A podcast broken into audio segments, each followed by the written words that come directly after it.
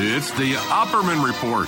Join digital forensic investigator and PI Ed Opperman for an in depth discussion of conspiracy theories, strategy of New World Order resistance, high profile court cases in the news, and interviews with expert guests and authors on these topics and more. It's the Opperman Report. And now, here is investigator Ed Opperman. Okay, welcome to the Opperman Report. I'm your host, private investigator Ed Opperman, and this show is brought to you by emailrevealer.com. You can go to emailrevealer.com, get an autographed copy of my book, How to Become a Successful Private Investigator. Also, too, if you think your spouse is cheating on you, well, you know what? The topic of the show today is going to be child abuse in the, court, in the custody battles and stuff like that.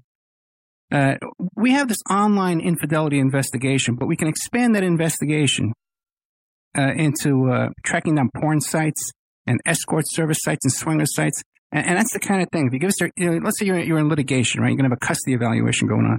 Uh, you give us your husband or your wife's email address. We trace it back to online dating websites, but also porn sites and swinger sites. And then what I can do for you is I can create a, a, a report that you can use as an exhibit. And I can even speak to your custody evaluator if, if it comes to that. So emailrevealer.com where you can get all that kind of stuff and get a copy of my book. If you enjoy this show, check out our member section at oppermanreport.com. And uh, we have all kinds of extra content in there. I have going up in there a, uh, a show I just did with Mara Moon.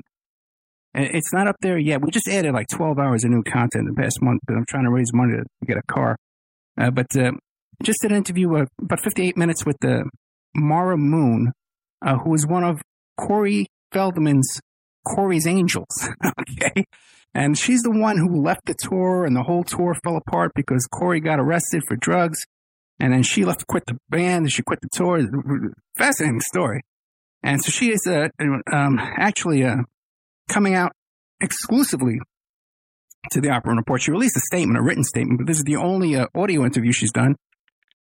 And we have her coming on. It's, it's going to go in the member section first because uh, tomorrow night I'm airing Scotty uh, Schwartz, uh, who's also involved with this Corey Feldman story. And his uh, he was a little boy in A Christmas Story who got his tongue stuck to the pole in that movie, that Christmas movie. The little boy got his child actor, right? Uh, so growing up as a child actor in Hollywood, he knew Corey Feldman, he knew Corey Haim, he knows Corey Haim's mother. He's involved in all this controversy and stuff like that. He's written, a, he's, he's released a written statement uh, but again, this is the only audio interview with uh, Scotty Schwartz. And that'll be airing on Friday night. Our guest today, hopefully, if we can get her, okay, we can get her on the line here because she might be a little bit missing in action, uh, is the author of the book Epidemic America's Trade in Child Rape. And her name is Lori Handrahan, a PhD. Uh, so, Danny, how are we doing? Are we able to find Lori? Uh, she didn't answer her phone yet. I'm still trying. Okay, keep trying. All right. Well, hopefully we'll get a hold of Lori Handrahan. I've been going through her book here. She has a very interesting story of her own. And then she's done all this, uh, books put out by TrineDay Press. Our good friend over there, Kris Millegan. So, let's see. Like I said, we have coming up uh, this show with uh, Scotty Schwartz. And he goes into great detail about his, uh, his relationship with Corey Feldman, his relationship with Corey Haim, an exclusive interview. And uh, we're trying to get a hold of Corey Feldman to give his side of all this. And I'm going to be doing a whole hour tomorrow night on Friday evening, uh, 7 p.m. Uh, a little behind the scenes uh, activity that I've been dealing with uh, all these folks here uh, and this controversy. is, you know, Corey Feldman just come out with this GoFundMe and his Indiegogo uh, fundraising plan where he's trying to raise uh, $10 million uh, in order to fund a movie where he's going to, the story of his life, where he's going to out all these Hollywood pedophiles and stuff like that. And then he comes out with further, he, he was almost run over by these trucks that were crossing the road and these trucks came throwing him over. He needs 24 hour security.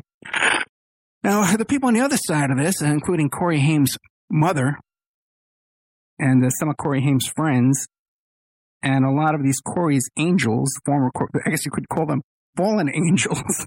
okay, these people who have left the uh, the Corey Haim, uh, Corey Feldman household. These, these women, these Corey's angels, uh, all have a bunch of allegations and accusations against Mr. Feldman here, and, and kind of uh, question his motives uh, for trying to raise all this money. So let's see what happens with that. We have, like I said, Scotty Schwartz coming up, and then I got Mara Moon. I have one hour with her, so we're going to put that in the members section first, and then it'll probably air sometime next week as things uh, bubble up here and, and uh, uh, percolate behind the scenes. So we don't know what's going to happen though with uh, Corey. If Corey Feldman himself will come on the show, I haven't actually contacted him yet. I'm going to do. I was planning to do that today, uh, after this interview here today with the late great Lori Handrahan, PhD. So hopefully we'll get this uh, going here. Um, checking out her book here. Read the whole book uh, over the weekend, preparing for this interview. And she's got some commentary back here. Uh, one is by Conchita Sarnoff. Okay, she's described as an investigative journalist and author of TrafficKing. Now, you might recall that I had Conchita Sarnoff on my show talking about the Jeffrey Epstein. Uh, she, her book is about Jeffrey Epstein. And she has a glowing review here of uh, Lori Handrahan's book. When I spoke to uh, Conchita Sarnoff, she was actually friends uh, before Epstein got busted. She was a, a socialite and, and friends with Ghislaine Maxwell and Jeffrey Epstein. She socialized with them and also Donald Trump. So, but she also runs a nonprofit organization that's uh, based out of, I believe, Washington, D.C., but it also has a, a, phone number out there in Beverly Hills, California, where she advocates for, uh, for children of human trafficking and, issues like that. We have no answer from good old Lori Handrahan. I wonder what's going on. Let's see. Maybe I can send her an email. She'll get that. Let's see. Let's see. It says here. We said 10 a.m. I was talking to her early this morning. Maybe she got uh, ill or something. Okay. I'm going to send her a message here. Okay, sending this message here. I said, we're on the air. Can you make it? I, uh, she also has a, a little blurb written here in the back of her book. Well, one thing I'd like to finish up with Conchita Sarnoff is that when I had her on the phone, uh, on the interview here, we played it live. Uh, it, it, was interesting that, um, she kind of gives Donald Trump a pass on all this. You know, I asked, you know, well, what about Donald Trump and his friendship with Epstein? And uh, we had a little disagreement about a, a quote from uh, the Vicky Ward article where Donald Trump says, yes, I knew Jeffrey Epstein for 15 years, a wonderful guy. Uh, sure likes to have his fun. and some people say he likes beautiful women just like I do. Many of them on the younger side. So, uh, you know, sure that Jesse sure loves his uh, that uh, Jeffrey Epstein sure loves his social life. We had a little disagreement about the uh, the wording of that. Um, and she seemed to feel that uh, Trump had no involvement with the Epstein activities. But if you look at it objectively and soberly, uh, here you have uh, one of the main litigants, one of the main victims and litigants against Jeffrey Epstein was uh, Virginia Roberts. And Virginia Roberts, now she goes by the name uh, Virginia Giuffre, and she's the one who's suing Ghislaine. Well, she just settled her suit, but she was suing Ghislaine Maxwell for uh, defamation. And she settled many cases with the, the Epstein crowd. She's the one suing the, oh boy, suing the uh, victims advocate group there who never contacted her about the settlement with Epstein down in Palm Beach, Florida. But uh, the way that Epstein got a hold of this little girl was that she was working at Mar-a-Lago. She was working at Mar-a-Lago in the women's locker room folding towels. And she was spotted in there by Ghislaine Maxwell, who is often described as Epstein's girlfriend or companion, pal. By the way, she's the daughter of Robert Maxwell, okay, that guy from the UK that was uh, involved in all that kind of uh, tabloid stuff and according to our guest, uh, guest uh, Jeffrey Gilson, says it's uh, involved in Iran Contra, all kinds of stuff. But the way that Jeffrey Epstein was able to get his hands on this little girl was that his partner and friend, some say pimp, Ghislaine Maxwell, met her at Mar-a-Lago while she was working there in the ladies' locker room, and she delivered this little child over to Jeffrey Epstein. So this was a Trump employee that was plucked from a Trump property by a Trump friend to another Trump friend. okay. So how you could say that uh, there's no connection to Trump in all this is beyond belief, uh, in, in, my mind at least. Okay, and then you have uh, Nick Bryant, another one here who's uh, mentioned in the back of this book. We had Nick Bryant on the show too. Uh, he did a book about the Franklin cover-up, and uh, let's see, what does uh, Nick Bryant have to say about this? Epidemic has courageously illuminated a parallel universe that coexists with the universe of Little League, Boy Scouts, Disneyland, and other hallmarks of wholesome, youthful Americana. A universe where lies masquerade as truth, where shadows reflect light, where innocence is condemned, until our society as a whole makes a brave, concerted effort to confront this universe, countless children will be condemned to destruction. And he's the author of The Franklin Scandal, uh, the story, a story of power broker, child abuse, and betrayal. We've done a couple of shows. Oh, you think Lori's here? I'd love to talk to Lori. I'm getting a message from Danny here. Hot off the presses. Lori may be available. Uh, soon as she has Danny, just put her right on. Uh, did a couple shows about the Franklin cover up. I've done some with uh, David Shurter, who's written that book Rabbit Hole, and he he was molested up there in uh, in that area by those people. He knew all the people involved and stuff like that as a child. He recovered from that.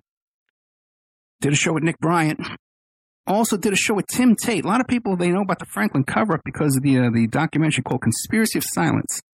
Uh, so I was able to track down Tim Tate in the UK and uh, arrange an interview with him. That's still in my members section. You can check it out over there. And anytime Lori's ready, I'll be ready for Lori. ah, she's still yellow over there. Maybe we can get her on the phone. Hopefully. Let's see. Still no message here from Lori. Okay. Maybe over here? No. Yeah, so, and as you know, too, uh, I, I, was old friends with Ted Gunderson, too, who had some involvement with Franklin Cover Up and his connection with John DeCamp. Uh, that's another question I was going to ask Lori.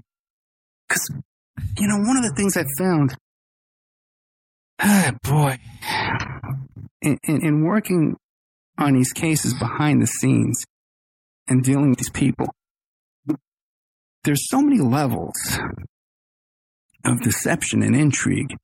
And, and, who do you trust? And who's who's a gatekeeper and who's not? Uh, it's a, a minefield to, to walk through.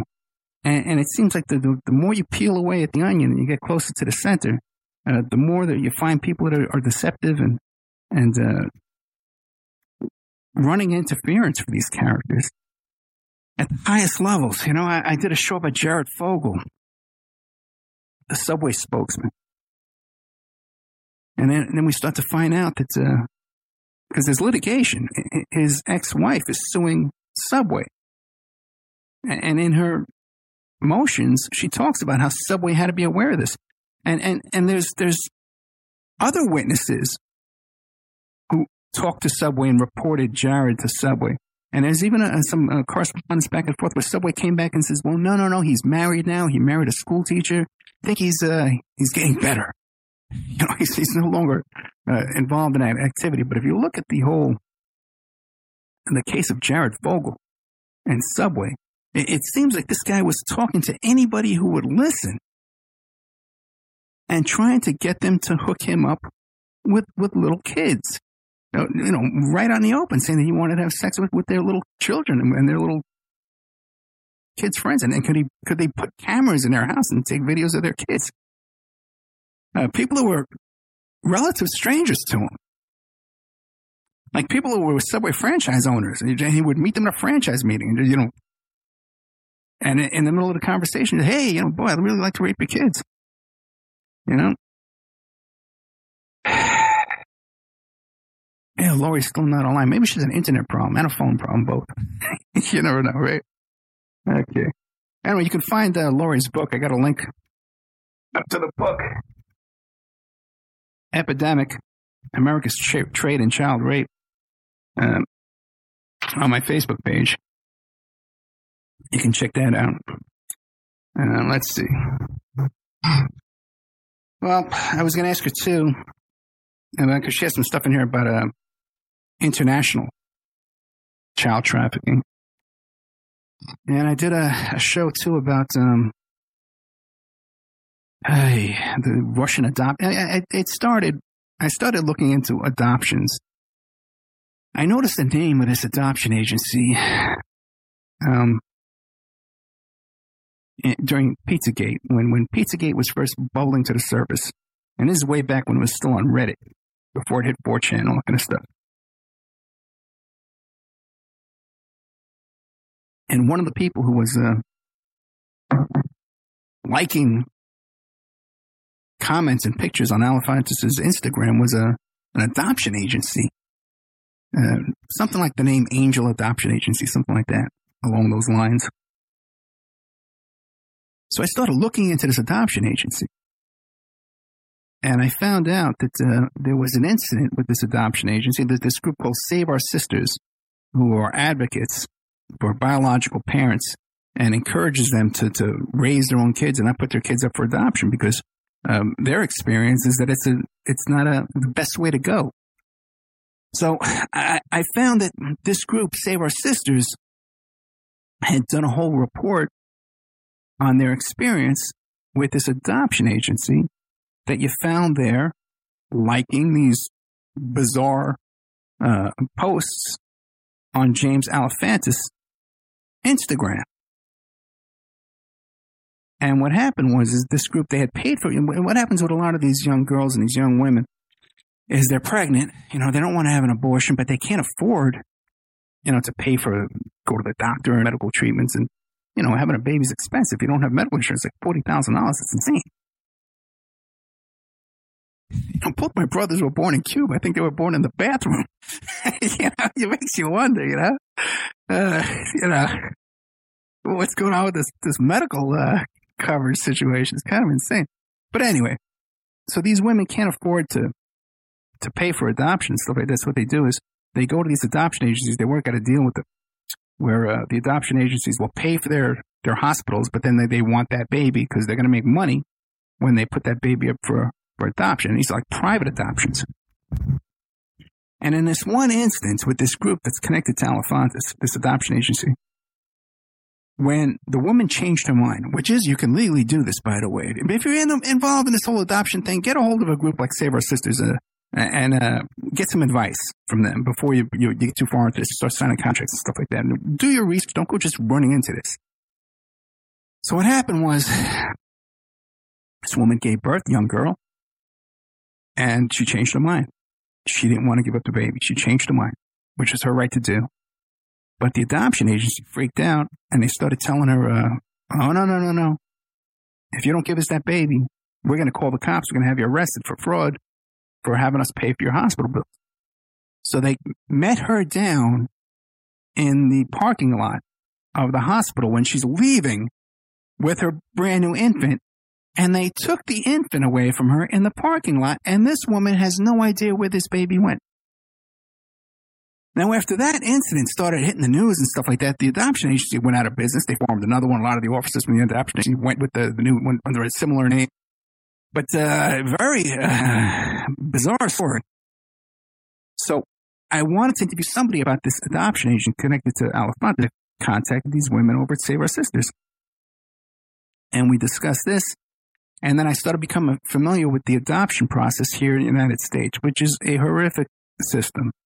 And, uh, you know, you, you think you're doing the best for your child by giving them up to an adoption agency, but really, once you give up that baby, you don't know where they're going or who they're going with. Uh, and, and, there's a lot of money changing hands, and, and there's more uh, paperwork. in fact, I'm going to buy a car today. There's more paperwork and registration and documentation and Carfax and all this kind of stuff. There's more when, when you're purchasing a used car than there is when you're giving up your baby for adoption. So I became familiar with this adoption process. I started keeping my eyes open on it, you know, keep my eye on what's going on here with adoptions, you know. And then I see this, you know, everybody's, uh, it's on the news 24 7 about the, the Russians hacking our election. And you see this whole story about how Donald Trump Jr. meets with this Russian, a bunch of Russians actually. It seems to be a whole whole gaggle of Russians. I don't know what the what the expression is for multiple Russians, but there's a whole gaggle of Russians he meets up with over there Trump Towers, and it's, and they, uh, by the way, too, I, I, have a friend of mine too who knows that the that the promoter over there who, who arranged this whole deal. Um, she has an interesting background herself. anyway, she's supposed to be a guest on the show. She kind of backed out at the last minute, but maybe we can get her back. So I, I see, you know, and there's an email goes back and forth. Hey, we got dirt on the Clintons, you know. Oh, great. I want to hear this. But the official story is, oh, no, no, no, no. We went there to meet with them and they started talking about Russian adoptions. Right. And I said, adoptions? Hmm. Let me take a look into Russian adoptions. Cause they caught my, maybe they did meet about adoptions. I have my suspicions about this Trump. Okay. We know the Clintons were doing all kinds of funny business with the adopted kids in Haiti. We know that for a fact. So let me take a look. What's going on here with these Russian adoptions? I started looking into this and I found a, a horrific situation where with these overseas adoptions, first of all, with many, many countries, you can just go there and, and pluck a kid, really. You could even kidnap a kid and take it back. But they have adoption agencies in these other countries, some of them where they are kidnapping these kids and, and selling them mostly to Americans who want to adopt these kids. And there's no vetting, there's no checking, there's really nothing. They just, here's the kid, get on the plane, go home. You know? And there's quite a bit of countries that do that. Now, there's a few countries that vet you out, and Russia is one of the countries that vet you out the most. But another thing I found out was is that uh, these children who come from these overseas orphanages have problems. You know, they have uh, attachment problems. They have emotional problems. They have all kinds of problems. And when they come here, the parents can't deal with these problems and they decide, I got to get rid of this kid. And they become desperate. Well, how do I, cause you know, what do you do? You want to send it back to Russia? You want to send it back to, uh, uh you know, uh, Asia or Africa? You know? So there was even one case too where the parents sent a little Russian boy back to Russia with a letter in his hand. Just put him on a plane, send him back with a letter. And here, we don't want him. Take him back. And that was one of the reasons why there were so many scandals that the Russians stopped uh, allowing adoptions in the United States. But one of the things I found out was there's a whole underground, I guess, industry, you might want to call it, of parents who have adopted overseas orphans and then they decide that they can't handle these kids. And there's a word for it. I don't want to give you the word because it's too easy to find these websites I'm about to tell you about.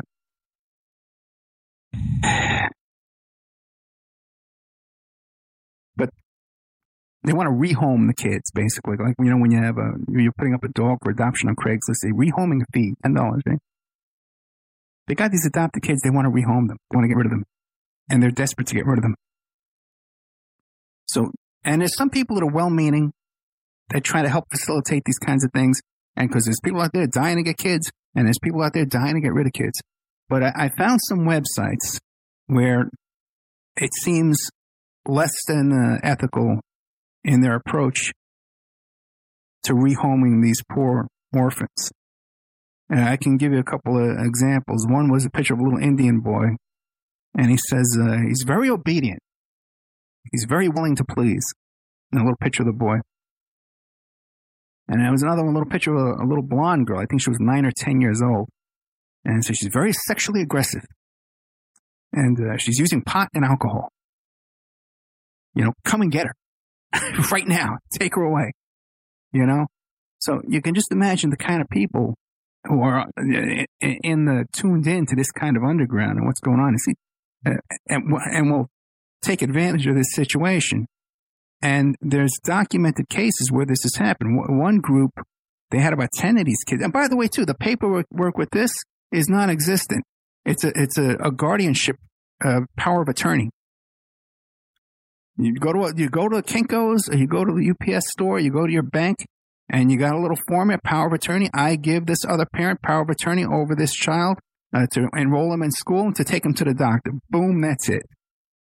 And that's the whole, all the paperwork involved. There's no vetting, no background checks, no nothing. That's it. Power of attorney. Take the kid. Now they can take that to the school. They can take it to the doctor, whatever. And they can use that power of attorney because they have guardianship over this child. So you can imagine the uh, this is rife for abuse by people with the ill intent, people with bad motives. And there was this one case where these uh, this couple lived on a farm. They had a whole bunch of uh, child abuse allegations against them, child neglect, but they had like ten of these kids that no one else wanted, you know. And they put the kids to work on a farm on this ranch, whatever it was, and uh, they would tell the kids, "You we could kill you tomorrow, and no one's going to come looking for you. Nobody cares about you." And one of the things they would make the kids do is dig their own graves. You know, they would have have them working. If the kids were disobedient, they would have them start digging their own grave. And they, when the parents were confronted by police, they admitted that they were doing this. Says, "Oh yeah, we had them dig holes." You know, and we would tell them, "You're only digging your grave. You're only digging yourself in deeper." But it was a form of punishment. But the kid says, you know, we were told we are digging our own graves. And then they're also being told that, uh, you know, if we got rid of you, no one would notice. And then there were some other cases where, uh, one case where the parents who, who took uh, this power of attorney over one of these Russian uh, kids, actually, uh, their, their, other child had died in their custody. They, they, had a child that died in their custody, and they were able to go and, and rehome one of these kids. So it, it's just another example of a totally failed system that we live in here uh, when in regards to our most precious commodity that we could have. Okay, let's play a little commercial here and we'll be back. Don't forget, the show is brought to you by pscoco.com. Phoebe Sod is an independent curator with the Cocoa Exchange. The Cocoa Exchange is formerly known as Dove Chocolate Discoveries, and they make the finest silky smooth chocolate because the products start with the best cocoa beans, which are tested for quality and flavor by expert technicians. The Cocoa Exchange offers not just premium chocolates, but anything from sauces and spices to brownie and cake mixes, and even coffee and martini mixes. If you wish to treat yourself or someone you love to a sweet and tasty gift, then the Cocoa Exchange is the brand for you. So you go to pscoco.com, you click on the shop now button. You can see all their beautiful chocolates. You can order it right now tonight. It could be in your mailbox in a couple of days. Or if you want to get into the chocolate business, you want to be a, a chocolatier just like Phoebe Sod, click the contact us button and you can learn how to get your own website, go into the cocoa chocolate business and sell chocolate and make a little bit of money there. You can have your ad played here at OppermanReport.com every Friday night, 5 p.m., and Saturday night, 5 p.m. to 7 p.m. Pacific Standard Time. The ads are very, very inexpensive, and they're also played in the Opperman Report member section. In the member section, you can find all kinds of exclusive content that you won't find anywhere else. Okay, welcome back to the Opperman Report. I'm your host, private investigator Ed Opperman. You know, our guest here today, well, I guess we'll have to reschedule with her, Lori Handrahan, PhD and doing research for this show, she tells these stories about how uh, her own uh, custody situation with her daughter, where she alleges that her daughter was being molested by her father. You know, and uh, you really don't appreciate, you know, what a precious gift you have in your child until the courts uh, intrude into your life and try and take a kid away from you. you know, or do take your kid away from you. And, and then you see all the people in these family court systems who are making a living and profiting off of this, off of this industry of ripping children away from the parents that raised them. And it's a whole business with these custody evaluators and these therapists and uh, these classes you got to take where they're all friends with the judge, they're all friends with each other, they all back each other's reports up, and it's all for, for motivation of money, you know. And uh, even I was talking to one of these uh, Corey Feldman girls, uh, Corey's Angels, and she had the same situation with her custody thing with her kid. So you know, it's just tragic. But but as long as you have people, uh, there's a whole system with the family court system, the judges, the therapists, and the lawyers have no problem in their living off the pain and suffering of little children. They don't they don't even blink an eye over it. This is what they do for a living. And that kid goes to the highest bidder, the, the, whatever parent they can make the most money off of, or get the most revenge after, or whatever their motive is, in the situation. As long as we have a situation where, where our justice system is involved in the abuse and the trafficking of children, what hope can we have that, that the average person is going to act any more responsible? You know?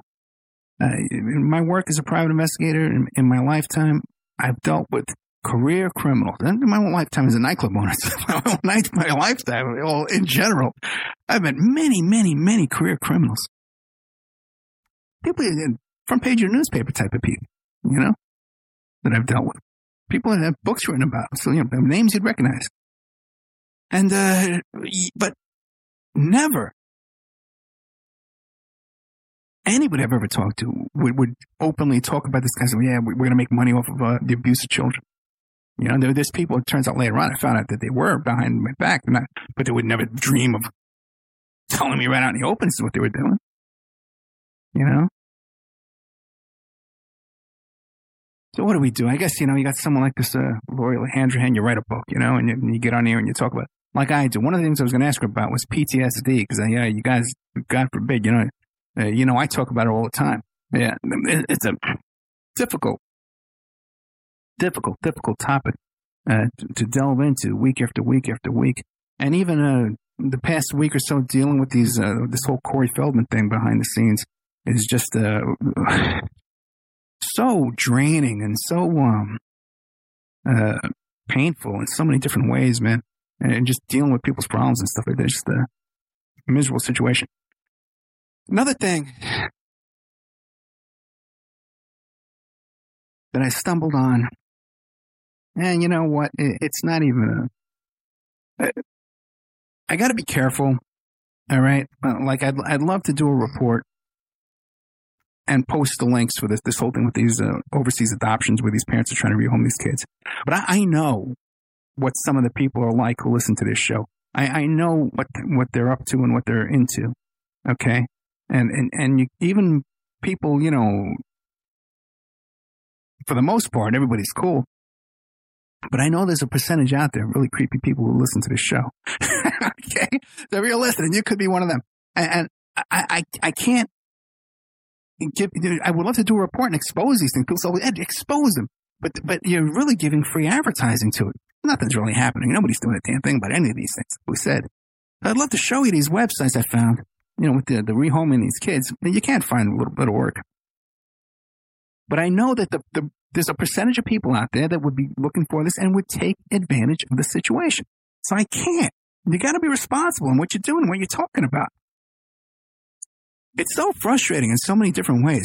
Because even with this old Corey Feldman, I, would love to talk about everything I know about it. I'd love to tell you, you know, this is what's going on. This is what I know. But there's just so many levels, this and, and uh, you got to be responsible. And that there is some conflict of interest too between the PI work and then the broadcasting work in that situation like that. So I have to err on the side of extreme caution uh, for my own sake. But another thing, I would love to tell you about the stuff I found on YouTube. And I would love to tell you. Now, and people hear me complain about YouTube and to, uh, complain about the the YouTube channel and people watch YouTube. I, I think that YouTube does make you go crazy. I think that a lot. I think it's a. Uh, I think it's um. Both people who broadcast on YouTube become obsessed with the likes and the views and the shares and all this kind of stuff. They're, they become fascinated on that and, and get involved in the comments back and forth with the with the people on there. And I, I believe that that affects their well being. Okay, and I think it's uh, it doesn't help if you if you're broadcasting only on YouTube. I, I think you got uh, you're you're in a bad form there. It's an unhealthy format to be broadcasting solely through YouTube. If you want to put your archives on there, fine, but you need some kind of responsibility. And even like right now, I'm I'm broadcasting on American Freedom Radio. It'll be on other stations too. But you know, I have a, a sense of responsibility that the station owner is going to say, "Hey, hey, you can't go on air," and it'd be a nut. And you know, you can't just. Uh, you got to have some kind of uh, standards and ethics, you know, in, in order to have different stations carry. Although there's some stations that just put anybody on. So I got to be careful, okay? And I can't come right out and tell you what I know about the, the Russian adoptions and these websites and stuff like that. Just like I got to be careful, and I can't tell you the stuff I've uncovered on YouTube, which is just as bad. Now there's a whole different levels to this. Uh, the, oh my god! And if if you really saw the depth and the extent of everything that's going on on YouTube, I think the people would, would uh, have pitchforks and torches and go burn down YouTube and Google. There's no way the people uh, who run Google and YouTube are not aware of what's going on because these perverted uh, videos and these perverted channels Okay. Get the most hits. They got, they got videos on there of eight year old little girls with 10 million hits. Okay. And I'm not going to tell you the things to look for. But not only that, but they, uh, some of these videos, and there's no nudity and there's no overt, overt pornography, but it's sexualized content. Okay. Uh, without a doubt. And some of them, you have to prove that you're over 18 in order to watch it. You have to log into your account in order to watch this video because you get that warning. You have to log in and prove you're over 18 to watch this video of a seven year old girl. Okay. And what does that tell you? That tells you that they know that there's some type of adult content on, on this video. And like I said again, it's nudity. Uh, and it's not Ed's uh, has a, a, perverse fascination and he's a prude and, and he comes up with these things. He said, no, you can read the comments and although everyone who's watching these videos has a sexualized uh, intent when they're watching these little kids on these videos and they're commenting to the kid blatantly. I want to do this to you. I want to do that to you. Now, how could there be no, that, you would think, right there, that uh, if you or I, if we're talking about the, uh, crockpots, or we're talking about the uh, Ouija boards or, uh, or, or fax machines, right? There's going to be 25 ads about fax machines and Ouija boards and crockpots uh, on our screen popping up, right? It's going to be there in Facebook. It, you can be, you can, I can send you an email and then about something about a, a fax machine. And then he's going to see a picture of a fax machine on, on Facebook or on, an ad on the side of a, a website I go visit. So you're trying to tell me when there's 100 comments or 200 comments or 500 comments, all saying that I want to do this blank to you, I want to do that blank to you, I'm doing this to myself, I'm doing blah, blah, that YouTube has no kind of, uh, software that can pick that up and detect that there's something fishy going on on this website, on this, this YouTube video? Is that what you're trying to tell me? Obviously not. Obviously they're aware of this. Because if I can find it, anybody could find it. Okay. Now, some other people too have been finding these things too and, and posting about it and, and, talking about it. And, and YouTube claims also too they're, they're, taking action. They're not taking any action. Okay. They're not taking a damn bit of action. Some of the stuff is from overseas too. Can, and, and, and, and it's organized. It's this, there's some stuff from foreign countries where they got little kids. They're going into like apartment buildings where all these little kids live and they're taking them to the beach and they're running them around in bathing suits.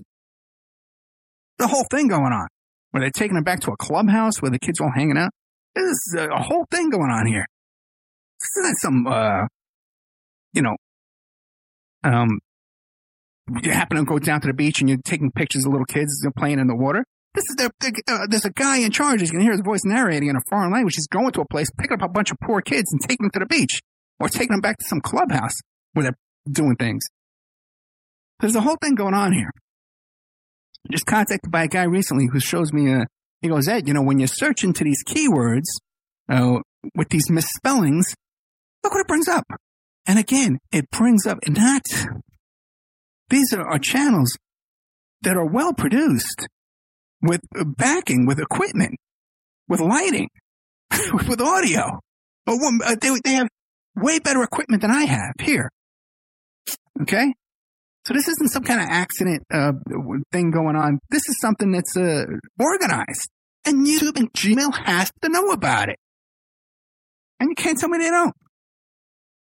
Uh, well, if you're into this topic, you know, another thing that uh, I've been trying to talk about, I, have done a lot of interviews lately in the past couple of weeks. Sherry Wisdom interviewed me. That's up in the members section. And we kind of touched on these topics. I, and I hate that I've become this person who talks about this stuff, you know? And then this guy, Aaron Franz, I think his, his, uh, his website's called Transresistor Radio, something like that. And he seems to be a very popular guy. A lot of people seem to know him. Uh, very nice guy too. I'm gonna start playing. I'm gonna start playing his uh, podcast on over on Awake. I like him a lot. Um, talked to him for two hours. That's up in the member section. And then uh, me and Pierce Redmond did an interview with uh, Chuck Ochelli, where we talked about uh, Trump and Epstein. Oh, Pierce got. I, did an interview, a solo interview, where I just interviewed Pierce uh, to follow up on that because Pierce has done some great work on this, and he's continuously doing great work on this, uh, where he um, found some connections to Roger Stone and Epstein, um, where there were business partnerships and lawsuits and all kinds of stuff like that. So there's some significant connections here that Pierce has uncovered. And so I invite you to go check that out at the member section. Um, over there at uh, OppermanReport.com. I'm running a special too. Might as well talk about that since I have to talk for an hour and a half. But I'm going to talk for an hour and a half. I'm getting paid. How's that? okay. All right. Uh, what do you call it? Member section. I'm running a really, really good deal. 60 bucks. 60 bucks. My goodness.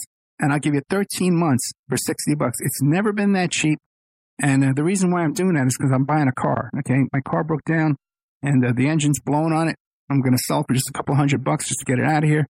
And then I'm raising money to, to buy new cars. As a matter of fact, I'm going today. I got a really, really good deal. So pray for me. Keep your fingers crossed. Uh, wish me luck. Uh, fast. because, uh, if the deal is, uh, you know, it's through a friend of a friend. And it, I guess he was going to turn in the car to the, um, for a trade in. So I'm getting like the trade in price, the trade in price. It's a Lexus. okay. I think I'm going to get a good deal on this. Uh, you know, it's a, like half price of what it would be. So I'm going to check that out right after the show. So that's in our member section at OppermanReport.com. But if you want that deal, 60 bucks, you email me at OppermanReport at gmail.com and I'll hook you right up. I'll set you right up. You send me the money. I'll hook, uh, I sign you up in there and we cut out the middleman, right? I get the money right away and everybody's happy. Nobody gets hurt. They don't have to go rob any banks or anything like that. Okay. What always, it always happens when I run out of money. Gotta start hitting those, doing those bank jobs. Okay. There's a show in my members section, again, about this topic. And it's something I talked to Aaron Franz about. Aaron Franz. It was about the McMartin preschool. Okay. And uh, you know, it's interesting because uh, when I put the show up, I thought that whoa, everyone's going to be so excited. McMartin Preschool is one of the biggest topics out there. Because when I first got on the internet back in the '90s, McMartin Preschool was a huge topic of discussion on Usenet. Now, anybody who knew about Aquino and all this kind of stuff like that, we're all talking about McMartin Preschool. And they did a movie about it. Oliver Stone did a movie about it, and uh, what's that? Uh, James Woods was in it. And basically, what happened was in Manhattan Beach, California, close to the beach, there was this little preschool called McMartin Preschool. I got a picture of it, OppermanReport.com. And one of the mothers of the little kids in this school suspected that her child was being molested. Talked to the kid. The kid admitted. She went to the cops. Cops launched an investigation. And a, a whole bunch of the kids from this school started saying, yeah, we're all, yeah, this is what they're doing to us. We're all being molested here. medical exams on these kids. They found out that uh, all the kids who claimed they were being molested had sexually transmitted diseases. Okay. There was a whole big uh, commotion going on because during the investigation, the parents were in an uproar, as you could imagine, and they contacted Ted Gunderson, and Gunderson and the family contacted a geologist came down because the kids had reported that they were taken down into tunnels and they were molested and they were doing satanic rituals in tunnels underneath the school. So they brought in this geologist and he came down there with the ground penetrating radar, which was new technology at the time. And he reported, he came back with a report and he says, I can find no anomalies. I can find no tunnels. I found no anomalies underneath the uh, school here that would indicate the presence of tunnels. He was shown, and this is when the school was still open. Okay. The McMartins were still in there working and living there. And so he says, well, what about this garage? And I said, well, that garage doesn't belong to the school. That's the neighbor's garage. And he says, okay. So he never looked inside the garage, never looked under the garage, nothing but the garage. Then they had a long trial, one of the longest trials, most expensive trials in California history. In the middle of the trial, these characters from the false memory syndrome group. Okay. By the way, false memory syndrome is not a diagnosis. It's not, it's not a disease. It's not a syndrome. It's not a, uh, a, a psychological fact. It's the name of a company. All right. It's the name of an organization called the false memory syndrome. Okay. And they got a couple of guys there, you know, PhDs and stuff like that who claim, oh, yeah, the kids, they make up these things and they have false memory syndrome and we'll go testify in court for you. So this group invites 60 Minutes to do a, uh, a, a, a show about McMartin Preschool. And 60 Minutes had the family, the Buckey family and the McMartin family to interview them, right? At the home of these false memory syndrome guys. That's where they held the interview. And 60 Minutes did this thing saying, oh, this is all a big uh, uh, satanic panic, and the, the kids are making things up. And uh, they, they were told what to say by this therapist, these overzealous therapists. Oh my goodness. This poor family who runs this center, nothing wrong. And it was actually the, the parents who were the bad people. Was all these problems. Oh, guess who we got? Very hand to hand. Then she's here. There must have been mix up at the time. Okay, so Danny, are you the other Danny? Because uh, she says she's here. Danny boy. Okay. Danny might be taking a nap, but he should be here at the half hour. Let me just met Danny. No, I'm here trying to get her up. okay, great. Thank you, Danny. I thought you were taking a nap. I, I heard you snoring. Well, anyway, we have in the member section uh, for the McMartin preschool, we contacted that uh, geologist who has never done an interview in 40 years since this thing was went to trial. And uh, what he tells us is that when they razed this property and they razed, because what happened was the, the family turned over the deed to that property to the uh, attorneys. When the attorney sold the property, today there's a dry cleaners there. And when they turned the property over, they razed the building, they razed the garage, meaning, you know, bulldoze them down. And when he went back there, he saw with his own eyes there was a hand dug room underneath the garage. And there was a hand dug room, uh, staircase leading down under the garage. So we're going to have Lori Handrahan on here in a second. They're just uh, trying to work out some problems with Skype which happens quite a bit. So now they're calling her up on her cell phone. But her book is called Epidemic America's Trade in Child Rape. And what we'll do is we'll have her on now for, the rest of this hour, you know, the rest of the show today. And then we'll have her back uh, to do like another hour. So we got about five minutes to go here. And then we got a whole another hour to go of fun games and surprises. well, actually, a miserable topic. It's so uh, depressing. I would like to talk to you about uh, the whole situation with the uh, PTSD, which has affected me so much uh, in dealing with this topic uh, over and over and over again. Uh, I had a guest on here once who uh, uh, his, his, book was about his friendship with a serial killer. And the first thing I did was ask him about PTSD. We spent the whole hour talking about PTSD that, that both of us suffer. He was a true crime reporter, and, and me as a reporter and investigator, just uh, suffering from PTSD from dealing with these topics all the time. Uh, as soon as Lori's ready, just let me know if we can get her. Um, Lori Handrahan. The book is Epidemic America's Trade in Child Rape. Read your little blurb here. One thing that jumped out at me. The problem of child sex abuse and its cover up is real. A generation of American children are being destroyed. If you think this happens to someone else's children and your children are safe, you are mistaken. Your children might be enduring sexual abuse right now while you remain dangerously ignorant. America's appetite for child pornography puts all our children at risk. Your children are mine, whether you acknowledge it or not. This book is a wake up call about a subject too people, too few people want to discuss. That is, while no one was watching, America has become a child pornography nation.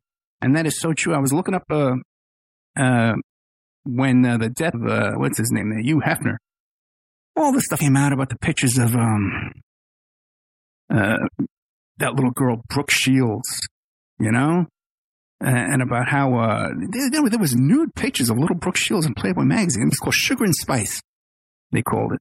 Uh, but they also had some equally provocative pictures, uh, like in in uh, People magazine, of this little kid, uh, little Brooke Shields.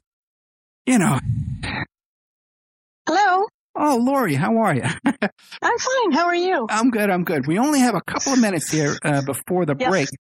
Uh, but why don't we start off? Because uh, I was telling the audience about your book, Epidemic America's Trade in Child Rape. Uh, but why don't you tell us, who is Dr. Lori Handrahan? Uh, well, that's me. So, you, you want me to explain a little bit of my background or? Well, yeah, before we even get into your background, just tell us about yourself. Where do you live? You know, what do you do for a living? Okay, I'm not on the air now. No, no, right? we're on the air. We're on, I've been on the air for an hour. Yeah. I've been on the air filling. So we only had a couple of minutes before the break. We've got about three minutes. If you just tell the audience a little bit about yourself. Oh, okay. Well, I uh, have a PhD from London School of Economics, and uh, I've been working as a humanitarian and an academic my whole life. And, and what do you live up in Maine? No, I live in Washington D.C. But you grew up in Maine, right? I grew up in Maine. Yeah. Yeah, I spent a lot of time up in Maine. I used to go. I, I, I was up there with a, a, a, a gospel tent ministry, Reverend oh, really? R.J. Knight. As a matter of fact, I had him on the show, and uh, uh-huh. he's based out of Maine, uh, Falmouth and Portsmouth, uh, Port, uh, Portland, Maine, and Falmouth, uh, that kind of area. And uh, Falmouth, yep. Yeah, yep. yeah. And we used. To, oh no, I even did a thing out there recently. A Tres Dias, this uh, the three days where you go to this, uh, and it was at a um a summer camp. Uh-huh. And I heard one of your interviews where you were talking about the dangers uh, sending these kids to these summer camps. Oh yeah, wow! I, that's a long time since I've spoken about that, but yes, a very, very important subject. Yeah, you know, I can even remember when I was a kid too. We went to summer camp one year, and it wasn't even a sleepover camp, uh, but there was a lot of uh, shenanigans going on, a lot of weird stuff with the older camp counselors and the younger boys. You know, uh, is, it, I would never send my children, and I would warn anybody about sending their children to summer camp, particularly in Maine, because in Maine, uh, the Maine State Police and the Maine Internet Crimes Against Children Task Force unit that's supposed to be protecting children and, and, prosecuting people for these crimes is very corrupt, and they are not doing anything except protecting the predators. So, uh, summer camp in Maine would be a great place for a pedophile to work because they'd have pretty much total impunity. Yeah, I, I listened to a lot of your interviews that are available on YouTube and stuff like that. Uh, so we're going to have a break come up in less than a minute. Okay. Uh, so okay. why don't you give us an idea what we can find in your book, Epidemic, and then when we come back, we'll start the interview.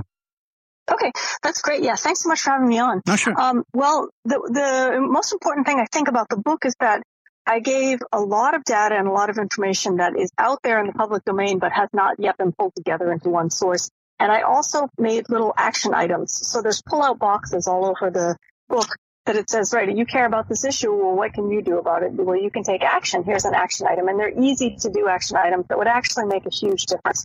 So, for example, um, the U.S. Sentencing Commission has not updated uh, a public report on prosecuted child pornography convictions since 2012.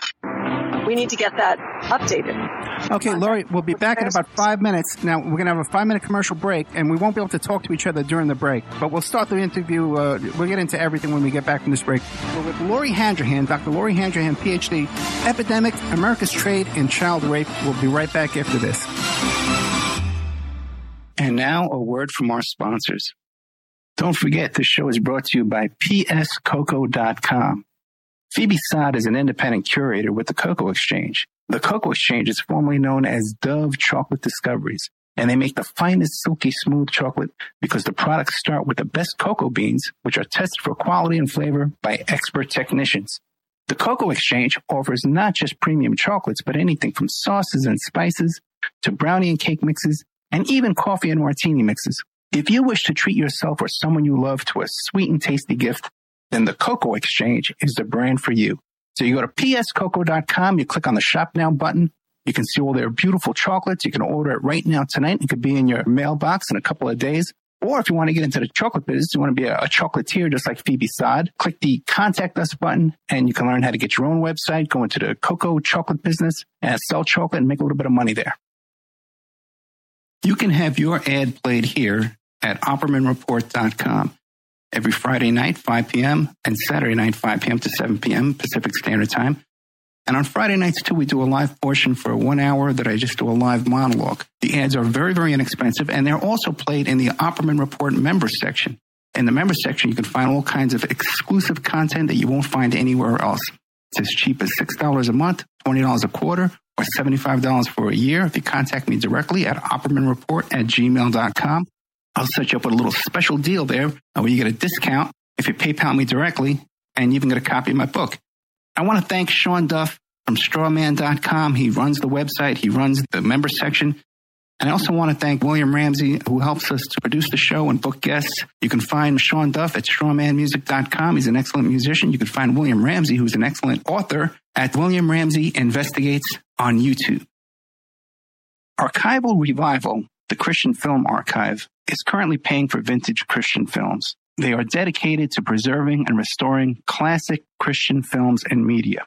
So if you have original prints, negatives, or other film elements of classic Christian films, or you have audio recording masters for classic Christian record albums, they want to buy them from you.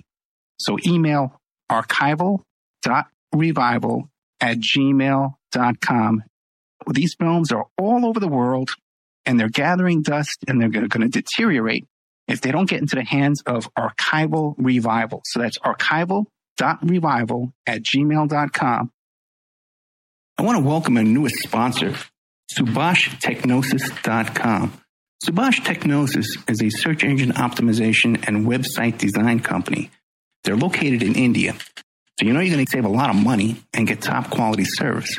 They offer all sorts of business process outsourcing, data entry, banking BPO services, recruitment process outsourcing, software testing, offshoring research network, customer care, press release content writing and distribution, and much, much more. Now you can get a hold of Subash Technosis by email at info at subashtechnosis.com. Their website is www.subashtechnosis.com and their Skype is A N U S H A S U B A S H. Remember, all these shows on Awake are brought to you by emailrevealer.com. You can go to emailrevealer.com and get a copy of my book, How to Become a Successful Private Investigator. We also do all kind of different services for you. An online dating service investigation. It's called an online infidelity investigation. And that's where you give us your husband or your boyfriend, your girlfriend's email address, and we trace it back to their online dating websites. And we return a list of all the dating sites that that email is registered to. We can expand on that investigation and trace it back to porn sites, escort service sites, swinger sites, gambling websites, and even prescription drug websites. If you think your ex-husband or something is addicted to prescription medication, or involved in an extreme online pornography addiction, we can produce a report for you that you can use in court. Adoption investigations. If you want to locate your birth parents or your, birth child you gave away for adoption, we can do, do adoption investigations for you. Asset searches for you. Locate bank accounts, hidden assets, hidden properties, hidden income, all different kinds of services in the asset search investigation. Email tracing, if you need to locate or identify somebody from just an email address. That's emailrevealer.com, or you can contact me at oppermaninvestigations at gmail.com. It's the Opperman Report. Join digital forensic investigator and PI Ed Opperman for an in depth discussion of conspiracy theories, strategy of New World Order resistance, high profile court cases in the news, and interviews with expert guests and authors on these topics and more. It's the Opperman Report. And now, here is investigator Ed Opperman. Okay, welcome back to the Opperman Report. I'm your host, private investigator Ed Opperman. Uh, we're joined today with uh, Lori Handrahan, PhD, and her book is Epidemic: America's Trade in Child Rape. Now, now Lori, uh, uh, before the break, you were saying that you have these call to actions in the book. Is that only in the Kindle version, or is that in the book too? Did we lose Lori? Did we? Oh, Sally, did we? Wait. Danny? Did we still have, oh, Lori, maybe you're on mute. Check your, yeah, check your mute button there, Lori. Oh, she might be gone. She might have went to the bathroom or something like that to take a little break. Uh, so, okay. you got Lori coming back. Uh, plan to ask her, uh, unless, uh, no, I heard the, uh, I heard the music. Uh, so she's got, she's probably either on mute or she stepped away for a couple minutes there, uh, cause I still see her on the screen. But I was uh, catching Lori's uh, interviews on YouTube uh, where she talks about a horrific experience she had with her child custody. Oh, and now we see that uh, Lori's uh, needs to be reconnected. Uh, so maybe Danny can uh, take care of that for me. okay. Whew, what a day. What a day. Uh, she's had a, a horrific child custody case. Um, where, uh, oh, now she's over here. If I can pull her in. Hello. Hey, Lori, how are you? Yeah. No, I, I was here. I, I couldn't hear me. I was never, I'm never so happy to find someone as Lori Andrew. so, uh, Lori, because like I said, I, I watched one of, I think it was on WBAI. It was an interview. Was that WBAI? No, uh, that's in Bangor, right? They've never, no, Amer- they, they have not had me on. Okay. So, and you were describing how your custody case with your daughter Mila, and this is like four years ago, five years ago. So uh, are, are oh, you? yeah, that one. Yes, that's yeah. right. Mm-hmm. In New York, the New York radio station. Oh yeah, that's that is WBA. I used to be on yeah, WBA right. back in yeah. the seventies. So uh, yeah, uh, without going into, into too much detail, can you tell us the story about your battle over custody, and then give us an update on what's going on today with Mila? Because it's been like five years since that show. Yeah, well, she just turned 11 at the end of November, and uh, she hasn't seen her mother since she was four years old. Uh. She has no idea where her mother is or why her mother isn't there protecting her and loving her and taking care of her. And so this, it's, you know, the holiday seasons and her birthday and Thanksgiving, Christmas, like, you know, it's very hard. Um, it, we, there's no update. We've been completely blocked at every level. I can't get one government employee to do their job, what they're paid for with our tax money. Um, the latest update I posted, if, if your listeners go to my Medium profile, and if you just type my name into Google, it's the first thing that comes up. I've pinned to my Medium profile um, another article I wrote about my daughter's case, uh, asking people to contact the Inspector General for Health and Human Services, a man named Daniel Levinson, and ask him why he's not doing his job, and ask him to investigate child protection in Maine who are trafficking children who are involved in trafficking my daughter. Um, and I've put up a lot of the audio recordings that I had done with the various child protection staff. I didn't, it never occurred to me in the beginning of this nightmare to tape record child protection staff because I naively assumed that child protection employees were there to protect American children. And I was extremely wrong about that. And I had no idea how corrupt and incompetent and evil, quite frankly, these people are. And then about halfway through the situation, a retired state trooper, Steve Pickering, who's given an endorsement for the book, who's now a, a, a PI, one of my friends uh, passed the hat and got some money and went over to Steve Pickering's house and said, could you help us? And at that point, because he's a private investigator and he understands how investigations work like you do, Ed, you know, he said you need to record every single conversation you have with child protection staff. And he knew from being a state trooper, he did rape, homicide, and child sex abuse for 28 years. And he said child protection staff lie. They lie all the time. You know, they're incredibly corrupt. They don't care about children. So uh, those recordings, people who have listened to them respond to quite well, but you know, I can't get the FBI to do anything. I can't get Homeland Security to do anything. I can't get Child Protection. I can't get the Inspector Generals to do anything. As far as I can see, our government doesn't function at all except to protect corrupt government employees. Yeah, a lot of these CPS workers too, and they're they're young and it's their first job, and they got a chip on their shoulder. You know, a lot of them are still in college too. They're like interning over there. Uh, Not people I had because I nobody's raised a bigger noise in Maine than me. I mean, we were at the top. Governor LePage you know, I have very different politics from him, but he was the only government employee who tried to help me. He personally called my daughter's daycare and said, where is this child? Hmm. Because mm. they kept taking her out of daycare and hiding her on the days that I was supposed to pick her up, right? So when the governor personally gets involved in the case, you, you know, you can't get any higher than that at the state level. And he had just got elected and he had appointed a new Health and Human Service Commissioner, Mary Mayhew. She's now running for governor, and I would urge all of your listeners to make sure that she does not get elected and spread the word on her Facebook page and everywhere. She um, promised to protect my daughter. What they had said was, we need to make sure everything's done by the book. I said, that's all I've ever been asking. So we had a big briefing with Mary Mayhew and her then head of child protection, Dan Despard, who has since been fired. I was told over my daughter's case, I can't prove that. That's just what I was told.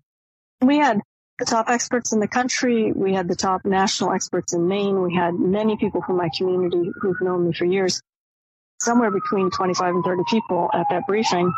And Mary Mayhew, who was then DHS commissioner, came up, hugged me, tears in her eyes, said she'd protect my daughter. I mean, the evidence of my daughter's abuse at that point was outrageous. I mean, methamphetamine to a near fatal dose. We had the head of pediatric oncology at Yale New Haven in that briefing on by the phone saying he, sees 2,000 children a year in his lab and he's never seen a three-year-old with, with a methamphetamine level this high. it was a near fatal dose. Get that kid out of there. Uh, physical abuse, the confirmed sexual abuse. Anyway, uh, Mary Mayhew did nothing. And Governor LePage subsequently said he couldn't protect my daughter because it was political. And protecting a four-year-old child from rape and abuse should not be political. Now, what, what did the judge base their final decision on? You know, uh, Nothing. None of the decisions are based on anything.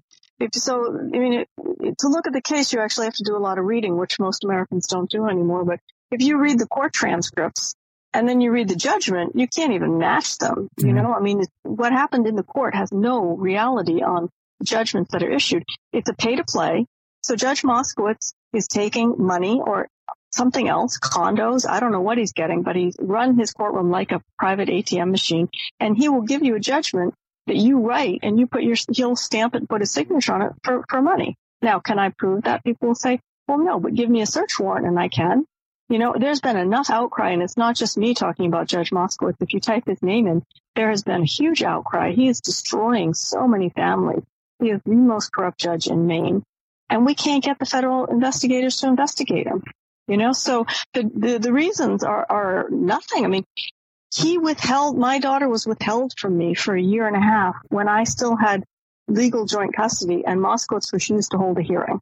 He refused to hold a hearing because he knew that he didn't want any of this on a transcript because I kept buying the transcripts. Now most people can't afford to buy the transcripts because they're thousands of dollars. But I spent, you know, every penny I had to protect my, my child, which is what the family courts know you'll do with the total racketeering scheme. And it meets all the definitions of the racketeering, the RICO uh, statute. So yeah, I mean, no, I can testify. There's so yeah. many other, yeah. I can testify to everything you're saying. I, have been through it personally myself, and the audience knows about my story. Uh, I have, thank God I got full custody of my daughter today. But uh, and and as a private investor, I hear this all the time. And it, what do we do if the if the rule of law and the courts and the people who are supposed to be in charge of all this are, are, really the ones that are evil and the ones that are causing the most problems, putting a price tag on a kid's head and making their living over the off of the abuse of children. Where do we go That's and what do we do if, if this is our, our situation?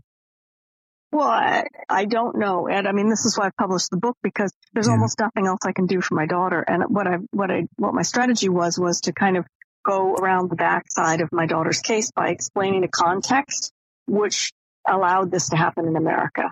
And so, you know, I I had so many people say to me, well, there's no way. If your two year old daughter was really confirmed for rape by her father, you'd have sole custody. This is America after all. We have rule of law and democracy. I mean, it can't be true. I'm like, I, I have the forensic medical reports. I've posted them online. I'll give them to you. You can call the forensic medical people. The, these government, the people in Maine who actually, you know, talked about my daughter's case, they'll go on record. They'll talk to media. Nobody will cover the case. So the book is about that context that has allowed child protection to become an organized criminal racket that has allowed the family courts to become a secure supply line for pedophiles because we're in an epidemic of child rape right now in this country. So my daughter, she's not a small child or human being to these people. She's a commodity, Mhm. right? And they can make a lot of money. So the pedophiles are always on the lookout for vulnerable children and family courts is an area that you find vulnerable families because all of a sudden your private stuff is being exposed to government employees. And if the father is molesting the child, sometimes women do too, but it's by and large white men, uh, you know, then it's very easy. He, you know, he was a criminal alien on a green card. He was due to be deported and he should still be deported. He could be deported any day. He's not legally here. And, you know, I'm sure she's being passed around to other people. There's no doubt in my mind. There's no doubt that she was being passed to his lawyer. And his lawyer represented him for free for 10 years and went on an insane, obsessive campaign to destroy me and silence me. So yeah, so I don't, what do you do? I wrote this book. I dedicated it to my daughter. I couldn't write about my daughter's case because we couldn't get anyone to publish that. Every time we've had mainstream media interested in doing it, and I've been, uh, you know, up to ABC and NBC producers and CNN producers, they always drop it because Michael Waxman, the attorney, who I'm sure is molesting my daughter and helped traffic my daughter, he threatens them with lawsuits and they say, hey, you know what, we don't need a lawsuit. It's too much of a hassle. It's going to cause a big problem. We don't need to run the story. You know, you talk about the uh, family court being a, a haven for these type of people. Look at Roy Moore in Alabama. Yes, absolutely. Well, that's what I've been saying. So my, my, my soundbite is family courts are a secure line, supply line for pedophiles. So what most people don't understand is they think, oh, this guy just molested this one ch- child. Like it was a crime of opportunity. He happened to be around the six year old. No, these are strategic people who set up their entire life Mm. So that they have access to vulnerable children to rape because those children age out quickly. They're going to keep raping six year olds or three year olds or four year olds or whatever their preferred age is or whatever they can get their hands on. So Roy Moore, I said exactly right. You know, he's hanging out in family court saying to this poor mother who's in family court, let me take your daughter out. so She doesn't have to hear this nastiness between you and your husband. She's thinking, what a lovely DA, right? And he's saying, I'm the DA who's going to listen to you, right? I mean, I think the pro- I have a whole chapter on lawyers and prosecutors and judges in the book.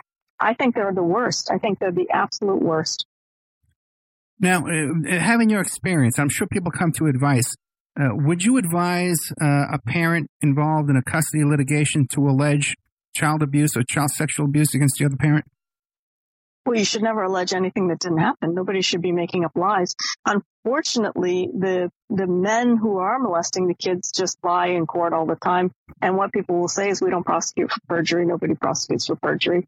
So, I mean, my daughter's father just lied and lied and lied and lied, and we have him dead to rights, you know, in many, many different lies because he told everybody different stories. So we have different transcripts that have completely different accounts for really important things like his military record in the former Yugoslavia and where he was and his criminal record and his assaults on other children. I mean, he kicked a 16 year old in the head until his brains came out on the concrete. The guy's disabled for life. So we, we got all the court records from that case. He's lied about that. So they're like, no, we're not going to prosecute him for perjury. And then you've got the, the medical forensic examiner who confirmed that my daughter was raped did six hours of testimony and that's just going to be ignored. But, but my point is, okay, assuming it's true, that because I always advise don't even bring that up because as soon as you do, you've lost. What, what am I not going to do? My daughter came home from a visit with her father with a shredded vagina, screaming when she was peeing because it hurt because he shredded her vagina when he raped her and she was two years old. Am I just going to pretend that didn't happen? No, I hear you. I hear you. But like I said, uh, whenever that's brought up in court, It, well, that's what my lawyer, Ken Altshuler, said. He said, you, yeah. you don't go to the doctor. Don't report this. I'm like, what do you mean I'm not going to go to the, my daughter was sick. She had to have, uh, right. she had the antibiotic. She had a UTI, right. which and, is a very classic sign of child rape. And so the other thing too is, yeah. as a good citizen who believed in this country and believed in the rule of law, assumed that when my daughter was confirmed for rape, that she would be protected from her rapist. And that is not what's happening in family courts in this country. Well, then what would you advise people today, now that you've now that you've gone through this experience?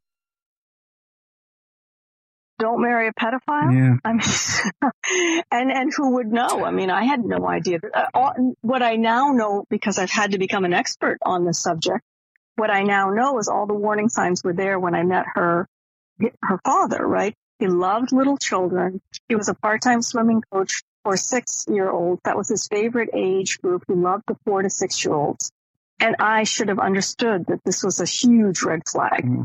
You know, he wanted to follow me around the world, not have a career, be a stay at home dad, just be alone with the children. There were many, many red flags that I missed because I didn't have a frame of reference for understanding how pedophiles think. And now I do.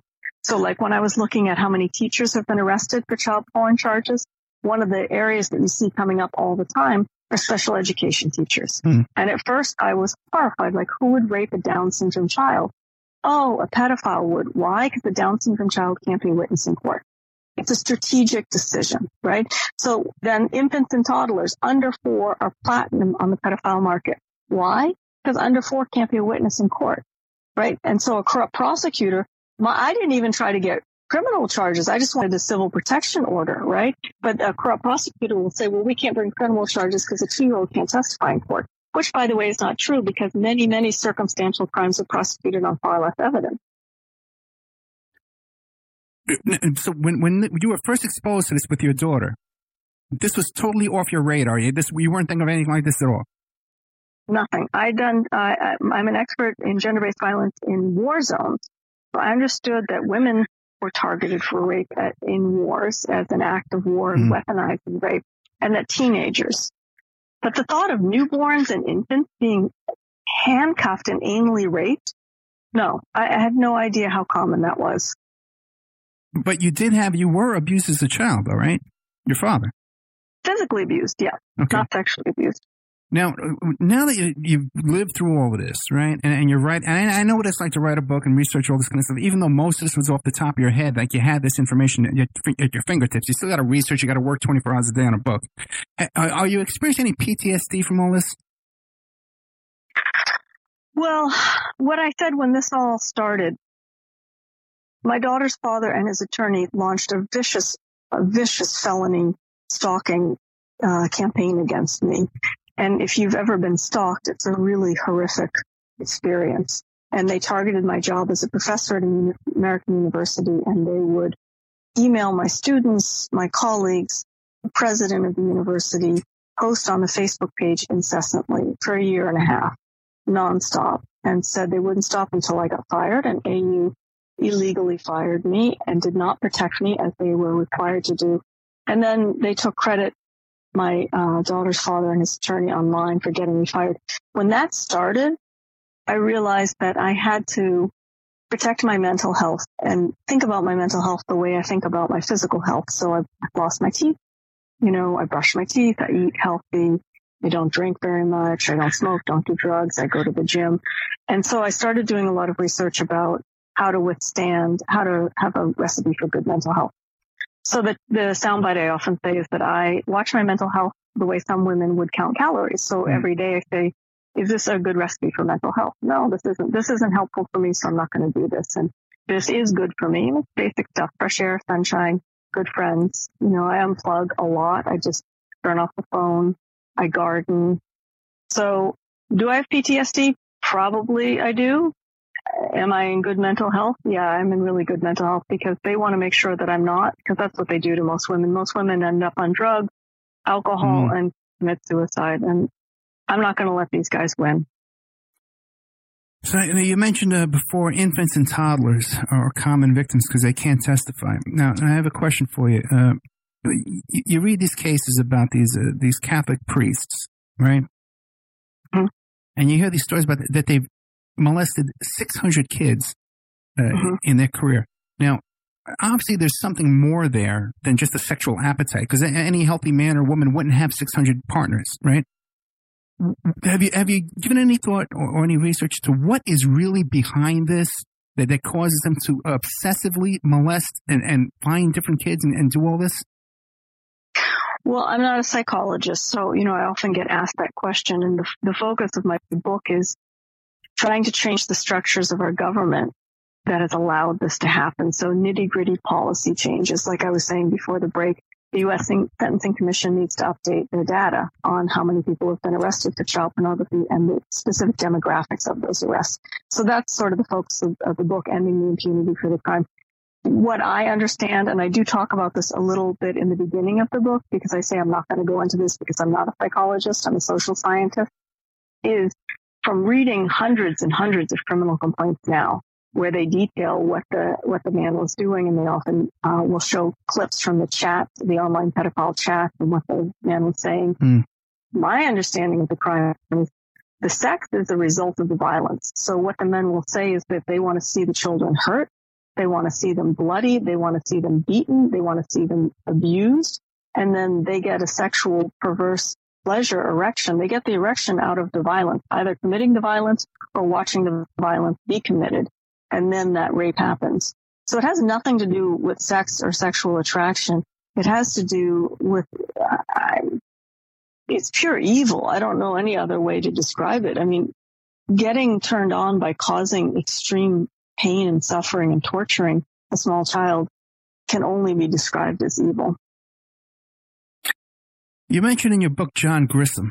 Okay. Mm. Now, this has only come across my radar just recently. To describe John Grisham, who he is, and, and what his uh, recent comments were. Yeah, that's interesting. It's interesting you bring that up. For some reason, a little while ago, that old um, media report about his comment started to go viral again on Twitter. Somebody picked it up, and everybody was just seeing it for the first time. So he's, you know, a famous crime uh, fiction writer, uh, famous author, and he was doing an interview on, on his book. I forget which book it was that had come out. This was like 2014, I believe. And he did an interview with uh, Peter Foster, who was with the Telegraph, a British paper here in Washington, D.C. And they were videoing the interview, and it was just a standard book interview. And for some reason, in the middle of the interview, he says, you know, the, the problem is that our criminal justice system is broken. I'm paraphrasing. This isn't the exact quote. The hmm. exact quote's in my book or you can Google it. The criminal justice system is broken because all these old white men like me or all these old white men get drunk one night and they hit a few wrong buttons on their computer and they go to jail for doing child pornography and they're innocent. And our jails are filled with all these innocent old white men wrongly convicted of this crime. I mean, it's like ridiculous. So I, I actually called Peter Foster and then we met. And I said, hey, look, I'm re- that was just in the beginning when I was starting to research this. And I was like, this is, this is not what's happening. And let me tell you, read some of these criminal complaints. You don't accidentally hit a few wrong buttons on your computer and stumble into child torture websites. You just don't. It's hard to get into these, you know, yeah. you have to actively get into them. And, and when they, when they catch them, they're trading back and forth. They're distributing, you know, they're, they're not just passively downloading it. You, you, it's very hard, from what I understand from reading criminal complaints, and a law enforcement investigator who works this crime might be able to give you more detail than I could, but you can't get onto the child pornography networks unless you first give. You have to act, they have to access your, their computer so that they can see your collection, so they know you're not a cop, right? So, because they're all very scared of getting caught. So they'll say, let me see your collection first so I know you're not law enforcement. So when law enforcement is working undercover in these pedophile chat lines, they'll show pictures that aren't of children, that are of 18 year olds who look really young, or they sort of document the pictures in a way that make it look like they have child pornography when they really don't. But, um, yeah, so that was weird that John Grisham said that and everybody freaked out. Rosie O'Donnell said he, his computer should be investigated. That's mm. probable cause. And I agree with her and he should be investigated for child porn. And then he back, he recanted, I think, two or three days later and said something that he hadn't meant to say that. What was weird about that that the mainstream media didn't cover was apparently he was thinking about a friend of his who had been convicted, who was an attorney, who then was out, and the journalists tracked down that attorney friend and they did interview him. And he said John Grisham was wrong and that he was guilty and he knowingly accessed child pornography and he had hurt a lot of people and he gave his standard apology speech. But in that story that the journalist tracked down the law partner who had done this, they said that there was somebody he was trading with in Maine and that name was sealed. Mm. And that's what attracted my attention because I want to know who in Maine he was trading with and why was that sealed? Why wasn't the person in Maine he was trading with also arrested? Because that's how it goes when they seize the computer they will see who they're trading with and then they'll go get those 10 or 15 or 20 other people arrested too. They usually can't arrest the whole network because they're trading with so many people. They'll just have to stop at a certain point and move on to another case.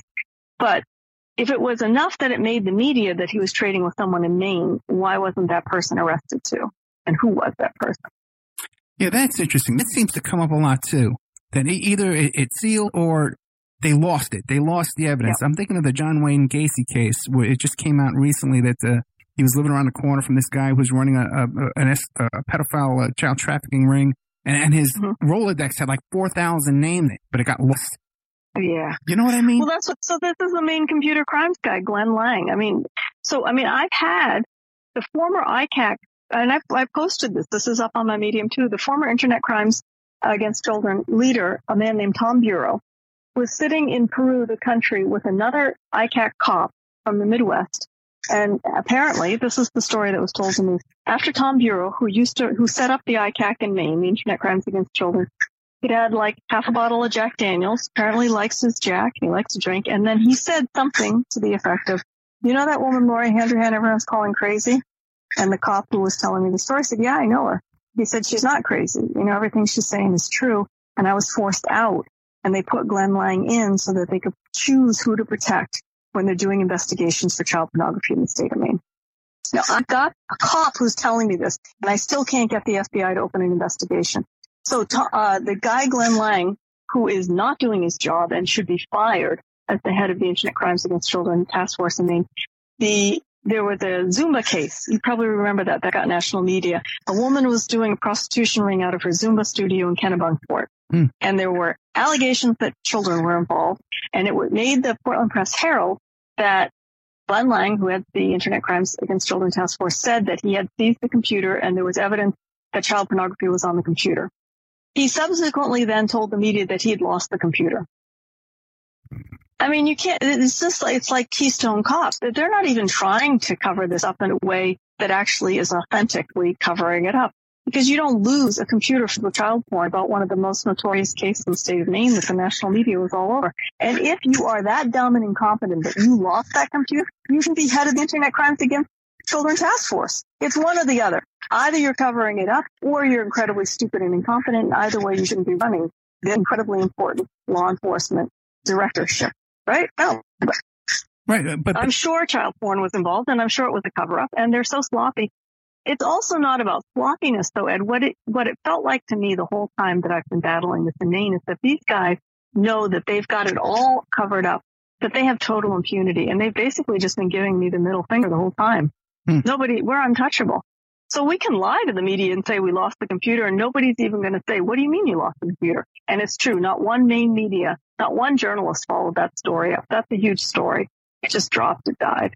Right, because the media is complicit in covering it up. Totally, absolutely, completely. And, and I'll give you an example. You had you have on the back you have a blurb from Conchita Sarnoff, who wrote the Epstein book. Right, I had her on the show too. Mm-hmm. And uh, just recently, we have all this stuff. Kevin Spacey, right? It, it's yep. front page news that he's uh, with some 17 year old kid harassing some 17 year old. But here he is. He was on Epstein's plane along with Bill Clinton, yep. along with Chris Tucker. Why wouldn't that come up uh, right. front page as, as part of the story about him being with a 17 year old. Right. No, I know. George Mitchell, a man I revered. I interned for Senator George Mitchell. I hmm. mean, was my hero. He was on the Epstein plane. Oh, How oh, really? come that isn't front page news everywhere, all over the place, you know? The whole Bill Cohen, Senator Bill Cohen, that's completely covered up. In fact, so Steve Pickering, the state trooper in Maine, you know, retired. He was on the original task force to, to investigate the children who had alleged that Bill Cohen was molesting them when he was a U.S. Senator.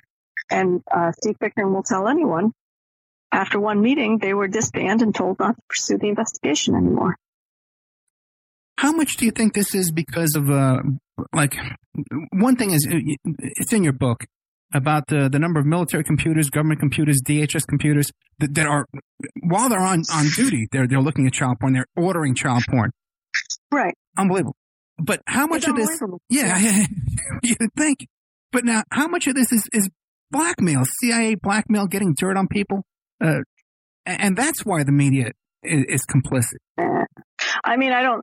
So what I tried really hard to do in the book, because what the people who have taken my daughter needed to do in order to keep her is to destroy my reputation and to make it look like I'm crazy and I am full of these conspiracy theories and none Mm. of this stuff could be true, right?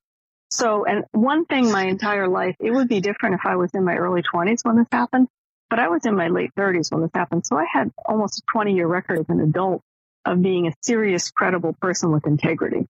You can't just erase all of that. I didn't just change into somebody else. So to answer your question, what I tried really hard to do in the book is to make it very clear that this is not a conspiracy. So all of the documented evidence in the book are real cases with real criminal complaints that you can get from these courthouses, that you can get from DOJ, that I got. I'd call the lead prosecutor, I'd call the lead investigator, I'd get the reports, right? And you can just start to look at the numbers. So no, I don't think it's I don't think there's any blackmail going on with the CIA. I think that's just like a, a nice little excuse that people can use to not face how many predators we have running our country. So if you look at professors, for instance, that's the one that went viral. I don't, I don't know why the professor list bothered people more than the police or the military, but we have like 470,000 plus shares of the professors and staff arrested for trading in child rape. It's up on my Medium site. I do a, a chapter in the book on educators. And then I say, if you want to see more, you can go to my Medium site.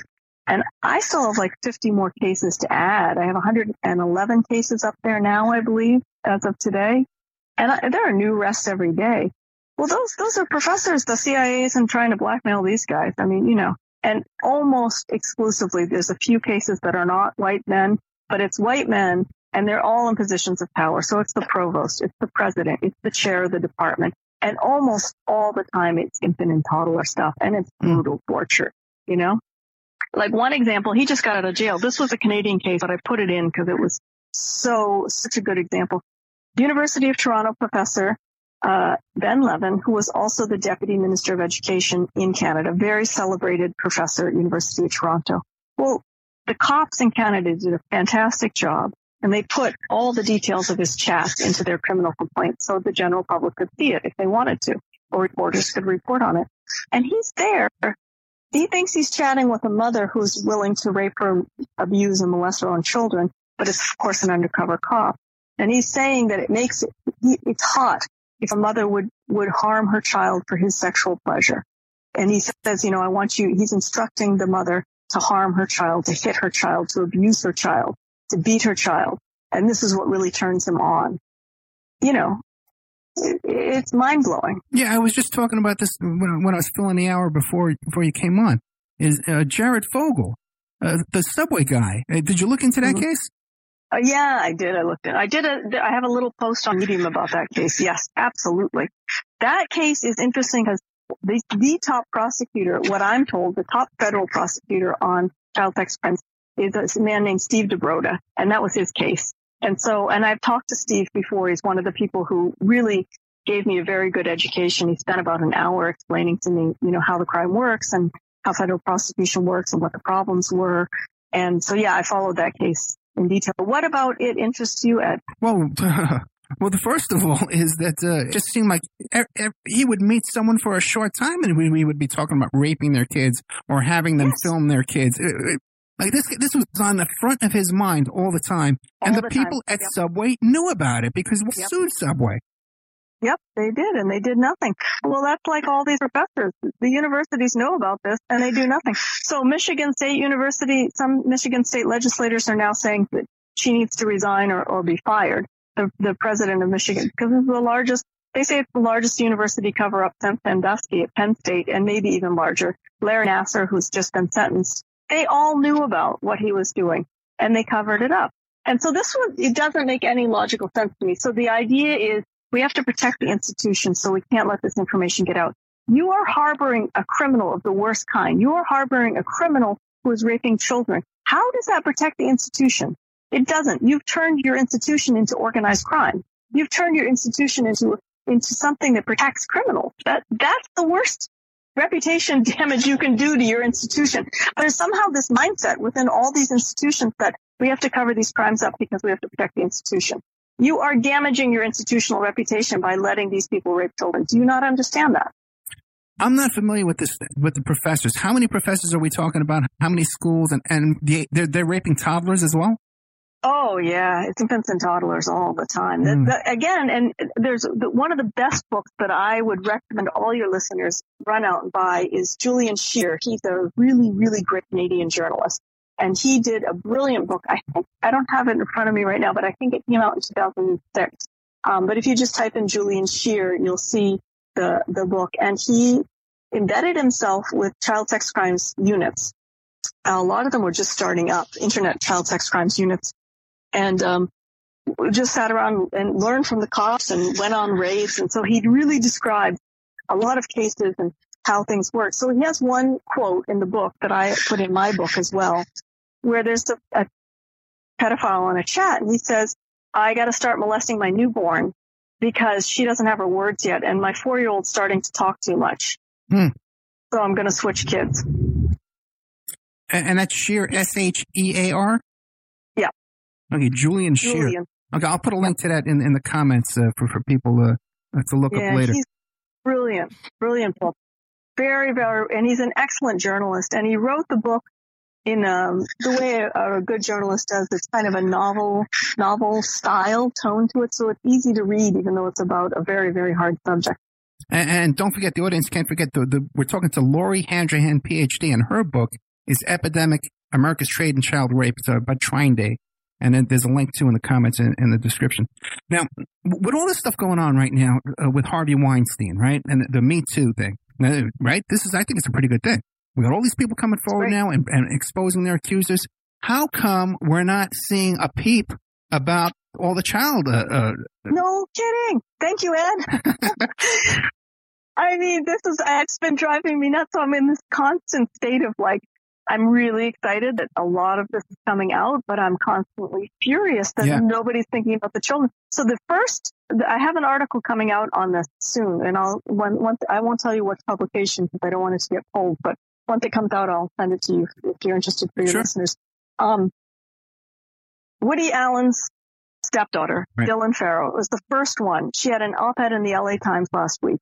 I don't know if you saw it, but she's the first one to say, what about the children? And she called out all these Hollywood actresses as hypocrites. You know, she said like Kate Winslet and, and, um, I don't know all the names of these Hollywood people, but she said, why, why are you focusing on Harvey Weinstein? And, and of course what he's done to adults, it's terrible. But I was raped at seven by Woody Allen. And she says, this is not he said, she said. There's evidence that this happened. And she actually links to the court documents and transcripts, just like I do with my daughter when I went to this can't be true. I'm like, okay, you read all of this evidence and then you tell me that you're going to find a way to just ignore all of this evidence and say it's not it's true. So she, Dylan Farrow does the same thing, and she says you're all hypocrites. You hmm. all continued to work with Woody Allen because it benefited you, because you earned money and it helped your career. And if you really cared about the Me Too silence breaker movement, and you were really such a silence breaker, you would stop working with Woody Allen right now. You know? And yeah. it's heartbreaking because she's like, what about me? What about me too? And then she says, and of course Woody Allen did, it was his stepdaughter, right? What pedophiles do, what happened to me. After he raped her, he then tried to get sole custody of her. Mm. Now she was lucky enough, and Mia Farrow was lucky enough that in that particular court that they happened to be in, just by luck, because if that judge had been a pedophile, I guarantee the kid would have gone with Woody Allen. judge said, nope, I'm not gonna, there's sufficient concern for the child. And, and the evidence that they had of her rape was nothing compared to the amount of evidence I have of the abuse and rape of my daughter. So she didn't, she wasn't placed in the sole custody of Woody Allen, but he attempted to, to get that, right? And then she said that what people have done, he has a whole team, just like Harvey Weinstein, just like Michael Waxman, the guy who's gone after me, my ex-husband's lawyer. He has a whole PR team. So anytime anybody tries to bring this up, they just try to smear. But she said they don't go after me because they realize that it would look bad to go after the child survivor. They go after my mother. And she said it's been heartbreaking to watch people destroy my mother. You know, and I mean, everything that Dylan Farrow said, I'm just like, this is, this is exactly what's been happening to me and my daughter, you know? I do know. I do know. And, you know, they go after Matt Lott, you know, justifiably so. But Katie Couric and uh, George right. Stephanopoulos and Woody Allen are over there at this uh, welcome home dinner for Jeffrey Epstein, trying, trying, trying to rehabilitate him. Why do you think in the last election uh, there, there's connections both to Trump and to uh, uh, Clinton? Why do you think it didn't come up? And they were throwing so much dirt at each other about a lot of stuff. Mm-hmm. Why do you think that didn't come up? I, that's a really good question. I have no idea. I, I basically checked out of the political process because I, I do. I mean, I've just given up. I mean, as far as I can tell, both parties are just very organized structures for crime and corruption and greed. And they get most Americans to get caught up in this false idea that the parties are different. So we fight against whether yeah. you're a Democrat or Republican. We won't talk to each other. And they're all laughing their way to the bank and raping kids along the way and everything else that they're doing both. Uh, my question is, uh, I had Conchita Sarnoff on the show. Uh, why do you think she gives uh, Trump a pass uh, in all that in her book? No comment? Did I lose you? Let me go here. No, she's still. There. Are you there? I hope you didn't hit mute. Did she hit mute? Okay, we're here with the uh, Lori Handrahan. We're gonna have to have her back. Okay, we're gonna have to have Lori Handrahan come back uh, so we can spend a whole hour when we're not having all these kind of little problems here and stuff like that. Uh, so I hope Danny's there uh, trying to get her back there. Danny, are you there? Trying to get her back on? Yeah. Because Danny's uh, running the call. Maybe I can pull her in, see what happens. No, I can't. I'm going to have to start hosting these calls. Hey, Danny, if you, uh, Danny? Lori Handrahan, the book is, uh, Epidemic. Oh, if she, yeah, yeah, okay.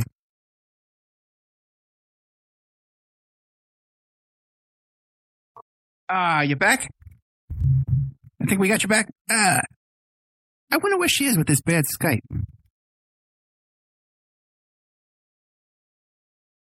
Uh, the book is Epidemic America's Trade in Child Rape. Uh, one thing I'm going to ask her, Dan, if you're there, try calling her on the uh, the cell phone. We see all the time this uh, meme on Facebook and uh, on Twitter where it says, Do you think we should bring back the death penalty for child molesters? Right? Like and share if you believe it. Right? As if the people convicted of these crimes are somehow doing life sentences or getting death. The average sent. Oh, you're back. Okay. Hey, boy, we got some trouble today, huh? okay. Skype is terrible. Well, I just, I just want to chat to you. I mean, Skype is not so great because so I can hear you, but for some reason you you can't hear me. It keeps cutting out, and I'm not touching mute. I promise. I'm just sitting here quietly.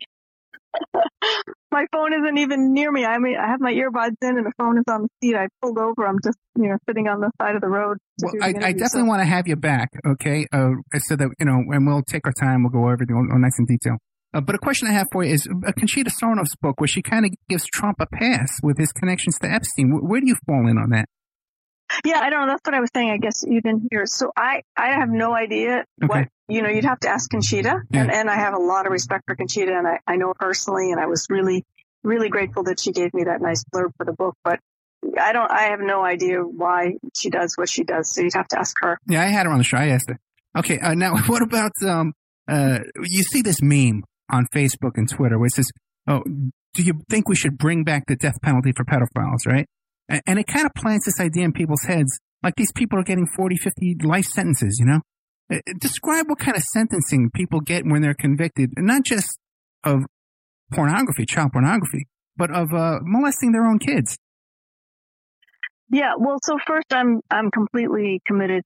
Nonviolence is mm-hmm. my philosophy, spiritually, politically. So, and I also on Twitter, I often will get people who will issue death threats to pedophiles, and I immediately block them sometimes they'll say, I absolutely not. I don't believe in, in that kind of reaction. And then I block them. So I don't believe in the death penalty under any circumstances whatsoever. Mm. And I think that the death penalty has been used wrongly on many innocent black men who have gone to jail in our broken, corrupt criminal justice system. So, but I do believe, and I talk about this in the book, um, you know, very long jail sentences. But what's more important than a long jail sentence is lifetime on the sex offender registry and lifetime supervised release because these guys will reoffend as soon as they get out of jail. Absolutely. And so I have one professor at the Christopher DeZutter at the University of Rochester, Minnesota in Rochester.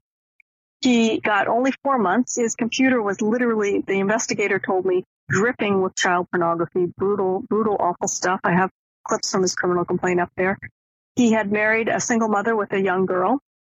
I would be surprised if that child wasn't affected, but she and the child, their names weren't made public, which was good to protect their identity. And there was no, he was never prosecuted for anything other than the child pornography itself.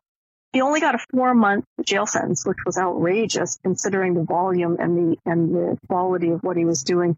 And his relatives contacted me. I get a lot of people reaching out to me now, uh, especially on that professor list and asked me about it because they were all saying, somebody was saying that, well, he could be cured with therapy and he shouldn't go to jail, which is absolutely ridiculous. There's, you can't cure a meth addict with therapy. And, you know, you can't cure a bank robber with therapy. You can't cure somebody who puts a gun to my head when I'm walking down the sidewalk and steals my purse with therapy. I mean, these are crimes, prosecute the crimes. And I say, sure, the, the pedophiles can have therapy. Let them have it in jail.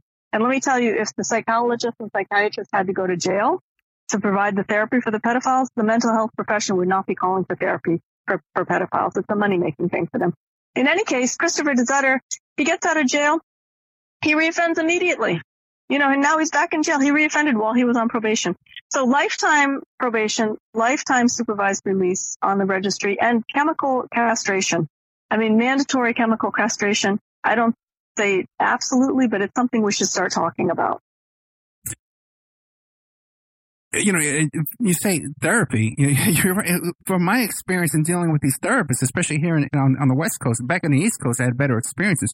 But my experience dealing with these therapists, they're up for sale too, and they're just as uh, perverted as these uh, criminals. I'm gonna put we're gonna put these criminals in the hands of these therapists. Uh, well, that's what I said. They, yeah. I do this. I have that little section where I say I'm not a psychologist and I'm not going to deal with it. And I said you could do an entire book just on all the psychologists and psychiatrists who've been arrested on this crime. Right. I mean, you could do an entire book about it. it I think it's rife in the mental health field. What about you mentioned too in this specific case about the woman who was uh, her the guy targeted her because she was a single mother with a child. Do, do you get into the statistics involved with single parents who, who start dating and bringing uh, uh, partners into the home, and and how at risk that puts your children? Yeah, a really good question, Ed. Thank you for asking me that. No, so the, the whole point of the book is that nobody has the data because the data hasn't been collected. And why hasn't the data been collected? Because the U.S. government isn't doing it, even though they're supposed to. And any professor like me who starts to research this is run off the university because mm. so many pedophiles at the university don't want us to get the data. If there's no data, there's no crime, right? So, and then those of us who talk about it are just re- re- crazy conspiracy theory people. This can't really be real. Serious people aren't talking about it. There's no data. So we don't know. And that's my, my point is we need to get the data and, and that needs to happen. But it's very, very common for pedophiles to go after single moms. And I would tell every single parent out there, particularly single moms, to be extremely careful because what you're going to find is, and, and this is what I say, a pedophile is not this awful man that you think is horrific who's going to rape your child. If, if pedophiles acted like that, they wouldn't get access to kids. No, no, no. No. The pedophile is the nicest person who loves children, who just adores children, who wants to be around children all the time, who will be there to babysit, who will be there to say, your career goes first. I'll be the stay at home dad. Let me take care of the children. And you think, wow, this guy's so wonderful. You know, every single case, I see it over and over and over again. He was the youth ho- hockey coach. He was the Boys and Girls Club volunteer, you know, and excessive. He gets the point of light recognition because he did 40,000 hours of the Boys and Girls Club, right? Of course he was. He is a pedophile. He needs to get access to kids. So when they target the single moms, the single mom thinks, wow, I've really had it hard. And all of a sudden there's this wonderful, charming man who loves my children, who doesn't care that it's from another marriage, who doesn't care that I'm divorced and single, who just wants to take care of me. No, and they're they're there molesting the kids. They want access to the kids. I would. Yeah, and then you have some situations too where these mothers are just in such a financially desperate situation again because maybe they went through a, a, horrific divorce custody thing, you know, and, and they're and got PTSD, you know, and, and now, and, and like you said too, you know, a lot of the people who've been through that custody thing wind up with addictions and substance abuse problems and stuff like that. So of course you got some guy coming in. Now you're relying on him, you know, and, and they're so manipulative, these types too. I think we're losing our connection again with Lori Handrahan. Did we lose you again, Lori? I think we did. okay. But you know what? I tell you, I think I'm holding up pretty well considering all these problems we have with uh, Lori Handrahan, PhD. Her book is Epidemic, America's Trade in Child Rape. I am absolutely, we have to have Lori back. Uh, so to, to really give her some time to tell us more about the book uh, and more about her experiences uh, and uh, knowledge in this this area. But I do encourage people to run out and grab this book. Uh, you can find it on, at oppermanreport.com. It'll be in our bookstore there. Her website, if you go to the Medium page, if you, uh, if you just Google, that's how I found it. Google Lori Handrahan, PhD. Then you'll find her Medium page, and then you click on her name on that. It'll take you where to her, her page for the book, uh, which I don't have on me. Uh, you can find this book and also great reviews on Amazon to check that out as well hopefully we'll have her back to sum up uh, her her opinions on the book here. Maybe she'll she'll find her way back. Are you there, Lori? No, she's not. Okay, I wanted to ask her about Pizzagate too. Uh, what she thought about that because if and I know it is one of these um, conspiracy theory type things, and there's just so much wild uh, stuff being tossed around about it that it's easy to dismiss it. But if this is being allowed at the highest levels of government, and like she said, how she, you know, she has such a cut and dried case with the forensic uh, medical uh, experts, uh, and that you still can't lure you back. And it just, hey, oh, okay, great. We got to do this on my cell phone next time, not Skype. We'll do another one nice and calm. Okay, it won't be live. We'll do it nice and calm. But guess what? We got three minutes left. So what do you want to tell us um, to sum up the book and uh, what, what I didn't ask you, if there's anything left out that I didn't ask you about the book that you want us to know about. Yeah. First, I'm really, really grateful that you invited me on and that you care about the subject. So thank you. And thank all of your listeners. I really appreciate people who say, yeah, I want to, I want to tackle the subject because not that many people do. Mm. So I, I would just say go on Amazon, get the book, participate in the action items. It's really easy. You can just send an email to the U.S. Sentencing Commission. You can send a tweet to them and say, hey, we need the data. Give us the data so that we can prove that this is a crime and then we can develop public policy to stop the crime, right? I mean, get aware, get involved. When you see your local media say this guy was arrested on three counts of child pornography, that doesn't tell you anything. Go down to the courthouse, get the record, take them to your local journalist and say, I want you to report on what's in the criminal complaint.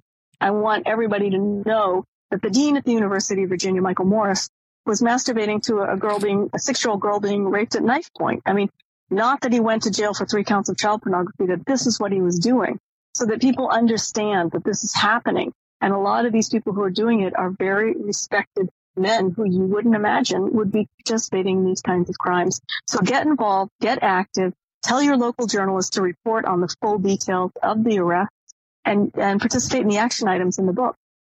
Right. And I asked you before if the action items were only on the Kindle version, but now flipping through the book, I see what you're talking about. She's got these boxes with phone numbers and stuff and emails that you could take action for every one of these topics. Now I understand what you're talking about. Great.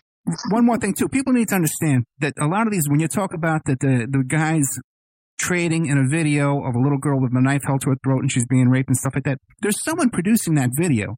And in order to get oh, into these groups, sometimes you have to produce some video, something new. They want to see something new. That's, right. You have to, that, you, that's what I'm saying. There's no, there's no way that you can just download child pornography without actually producing it too, because you cannot get access to the pedophile networks until you show them child pornography that you've produced yourself. Yeah, and also so to even find those go to jail for that, but yeah, even to find those groups, you got to know all kind of code words and stuff like that. You can't just Google child pornography and find this stuff. you got to really be into this for a long time before you can find this stuff. Yeah. Thank you so much, Lori. Okay, I'm gonna invite. Well, I'll Thank talk you. to you off the air, and we'll do another show. Okay, great. Thanks so much, Ed. Thanks to your listeners. Thank you, Lori. Okay, they had Lori Handrahan, and the book is uh, uh, Epidemic: America's Trade in Child Rape. Well, you know, hey, listen, it's tough doing a show when you have all these kind of technical problems with the phone and stuff like that. Uh, but I think we got a lot of good information out, and even with the drops and the phone calls, there were some of the, I have a whole list here, two pages that I wanted to talk to about. But I think I, I was also able to share some information with you from my own ba- uh, database of knowledge on this topic. You know, um, one thing I do want to say is I, I know, especially for people who are just getting to know the show and getting to know me and stuff like that. I didn't ask to be the, the guy, you know, people invite me on their shows and they want me to talk about these topics. I, I, I really don't, um, enjoy this, talking about this at all. I, I feel it is an obligation because I do have experience and knowledge about this going back to, to, uh, uh, the McMartin case for years and years and years. So I do have a, a body of knowledge on, on this topic, but I, I don't enjoy talking about this at all. And it is having, I do have PTSD from, from dealing with these topics and dealing with clients, you know, and I've talked about it before. It's very, very difficult. And, and so, but it, is, I think it's a responsibility. And there's very few people, especially in mainstream media that are willing to talk about these things and not cover it up. And also too, I have, uh, um, sacrificed opportunities uh, to get involved in, you know, reality TV shows and, and projects like that. Because when you're doing your auditions for these things, they tell you, they ask you, well, what, what kind of cases do you cover? What kind of things do you work on? You know, and uh, that's the problem. That I when I say that I work on these kind of things, they they you're gone. They don't even want to talk to you. And even people who I've talked about doing projects with that, that like the show and they like this stuff, we'll discuss off the record Okay, but there's certain topics we can't t- touch in order to sell it to Netflix, in order to sell it to HBO. We can't go into these topics. So, you know, while it is a curse, you know, being here, uh, I guess in alternative media, I guess it's called in some way, although we, we are on mainstream media, we're on AM FM radio, um, you know, it, it's still, uh, it, it's an uphill battle, which is why we do appreciate your support. Uh, and if you want to advertise on a show, get a hold of me at oppermanreport at gmail.com. If you appreciate the stuff, uh, the, the information we're, we're sharing with you, get a hold of me at oppermanreport at gmail.com and I'll hook you up with a sponsorship package where we'll advertise your product or your website, your service, your event uh, for such inexpensive rates, uh, you'd be shocked. And if you're local over there in Utah and KYAH, you know, I'll give you a nice local deal. Get a local uh, product uh, or business down there. I'll give you a special rate and, and we'll target it towards your business there locally. Um, Otherwise, international, we're in Ireland, we're in England, we're in the UK, we're in Africa, South Africa, we're in uh, uh, Australia, uh, all over the world. So if you have a website a product you're selling, um, we can help you out for sure. You need a PI, get a hold of me. Opperman Investigations at, G- at gmail.com. Opperman Investigations at gmail.com. Uh, I'm always um, available to hear your your case if I can help. Uh, I'd like to help you. I turn down a lot of cases too. Okay, so it's not just uh, we'll do anything for you. So uh, check out our member section, oppermanreport.com. We just uploaded about uh, 12 hours of new content, and going up there next is uh, Mara Moon, who was one of Corey Feldman's angels, uh, and she's dropped out of the Corey Feldman uh, angel group there and she's exposing everything that she was exposed to. She's telling us everything. She tells us mostly everything. She's still holding stuff back. And we'll give you an idea of what's going on with that bunch over there. And then we have coming up uh, uh, for broadcast. It's going to be on uh, Sunday night on KYAH, and it'll be on on the internet and on iHeart and Spreaker and all that kind of stuff uh, Friday night. Uh, Scotty Schwartz, who was the little boy in the movie A Christmas Story, the one whose tongue got stuck to the pole so he was a child actor. As an adult, he got involved in pornography, producing pornography. But he has a, a lifelong history with the Corey Feldman, Corey Haim, and Corey Haim's mother, and all these people involved, you know, and he's very tuned into this whole stuff and he shares his opinions and his theories. Uh, so check that out as well. And you can find all these shows at OppermanReport.com in our member section, or if you just Google Opperman Report, you'll find a, a local station or a uh, internet station that will be carrying it for you. Thank you so much, and thank you to our guest, Lori Handrahan, PhD. Epidemic, America's Trade in Child Rape.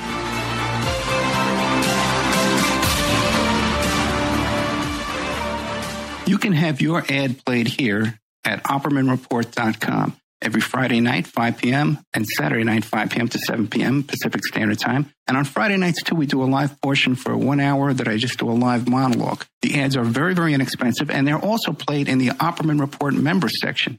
In the member section, you can find all kinds of exclusive content that you won't find anywhere else. It's as cheap as $6 a month, $20 a quarter, or $75 for a year if you contact me directly at Opperman Report